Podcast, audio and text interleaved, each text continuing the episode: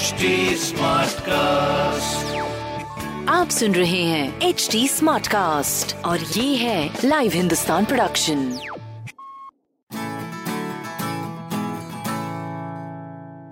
नमस्कार आप सुन रहे हैं लाइव हिंदुस्तान की खास पेशकश जॉब जानकारी पॉडकास्ट मैं हूँ पंकज विजय इस एपिसोड में मैं आपको बताऊँगा इस हफ़्ते की हॉट गवर्नमेंट जॉब्स, एग्ज़ाम्स और रिजल्ट्स के बारे में। साथ ही आप जानेंगे करंट अफेयर्स, जिनसे जुड़े सवाल आपसे किसी भी एग्ज़ाम या फिर इंटरव्यू में पूछे जा सकते हैं।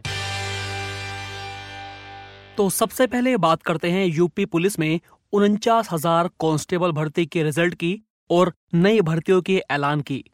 उत्तर प्रदेश पुलिस और पीएसी में उनचास हज़ार भर्तियों का फाइनल रिज़ल्ट जारी कर दिया गया है।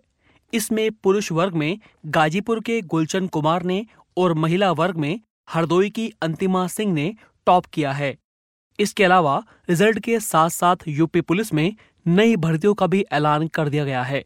यूपी पुलिस में बारह हज़ार नई भर्तियाँ निकाली जाएँगी। इसमें सब इंस्पेक्टर की पाँच हज़ार छह सौ तेईस बंदी रक्षक की तीन हज़ार छह सौ अड़तीस घुड़सवार पुलिस की 102, फायरमैन की दो हज़ार तिरसठ भर्तियाँ निकाली जाएँगी। अब बताता हूँ एक और बढ़िया नौकरी के बारे में। बीपीएसएससी यानी बिहार पुलिस अवर सेवा आयोग ने बिहार पुलिस में स्टेनो असिस्टेंट सब इंस्पेक्टर की 133 वैकेंसी निकाली है। इन पदों के लिए 30 मार्च तक आवेदन किया जा सकता है। अगर आप आवेदन करना चाहते हैं तो आप B P S S C dot B I H dot N I C dot in पर जाकर ऑनलाइन आवेदन कर सकते हैं। किसी भी विषय से बारहवीं पास और सरकार द्वारा मान्यता प्राप्त संस्थान से कंप्यूटर ऑपरेशन में डिप्लोमा प्राप्त युवा इसके लिए आवेदन कर सकते हैं। जहाँ तक एज लिमिट की बात है 18 वर्ष से 25 वर्ष के लोग इसके लिए आवेदन कर सकते हैं। इसमें सिलेक्शन के लिए सबसे पहले लिखित परीक्षा होगी स्टेनो और टाइपिंग का स्किल टेस्ट भी होगा। स्किल टेस्ट महज क्वालिफाइंग होगा, जो इसमें फेल होगा, वह अयोग्य करार दिया जाएगा। फाइनल मेरिट लिस्ट लिखित परीक्षा में मार्क्स के बेस पर बनाई जाएगी। उधर महाराष्ट्र लोक सेवा आयोग ने भी subordinate services non gazetted group B संयुक्त प्रारंभिक परीक्षा 2020 का नोटिफिकेशन जारी कर दिया है।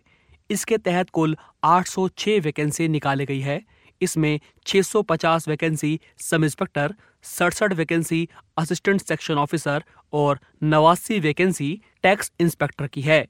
इन पदों के लिए एमपीएससी की आधिकारिक website M A H A M P S C dot M A H online dot G O V dot in पर जाकर आवेदन किया जा सकता है। उम्मीदवारों का चयन प्रारंभिक परीक्षा, मुख्य परीक्षा और इंटरव्यू के आधार पर होगा।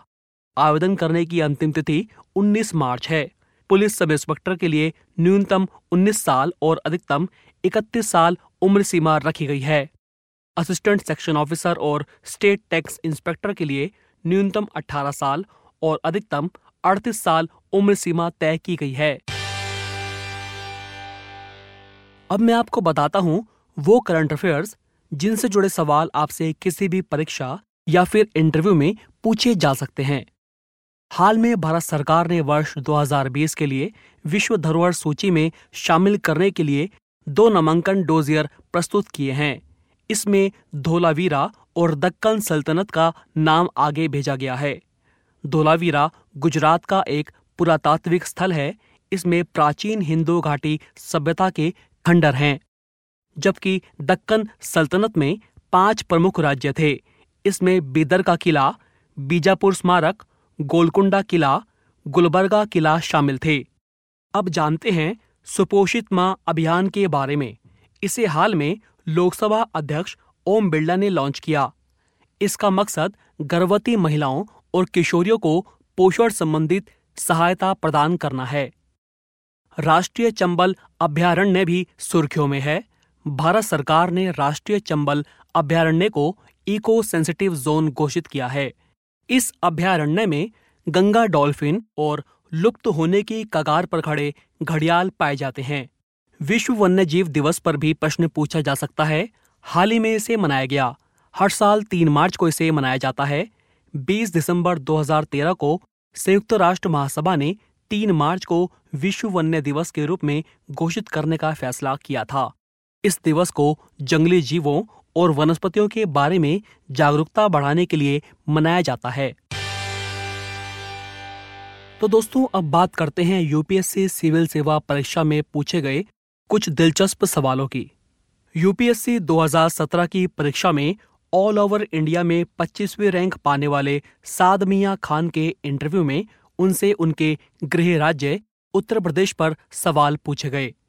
इंटरव्यू बोर्ड के एक सदस्य ने उनसे सवाल पूछा आप उत्तर प्रदेश से हैं तो बताएँ कि वर्तमान में नौकरशाह या सिविल सेवा अधिकारी उत्तर प्रदेश में किन समस्याओं का सामना कर रहे हैं।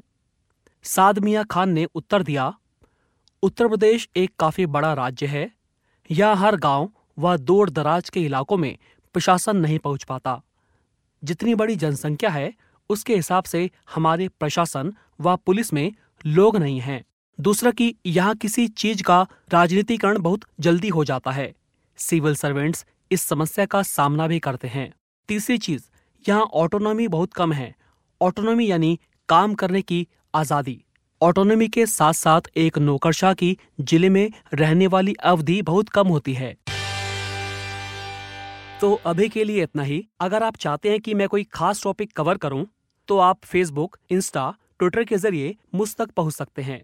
हमारा हैंडल है at the rate H T अगर आप और ऐसे दिलचस्प पॉडकास्ट सुनना चाहते हैं तो आप लॉग इन करें W W dot H www.htsmartcast.com पर। अगले हफ़्ते फिर मिलेंगे। नमस्कार। आप सुन रहे हैं एच डी स्मार्ट कास्ट और ये था live Hindustan production smart cast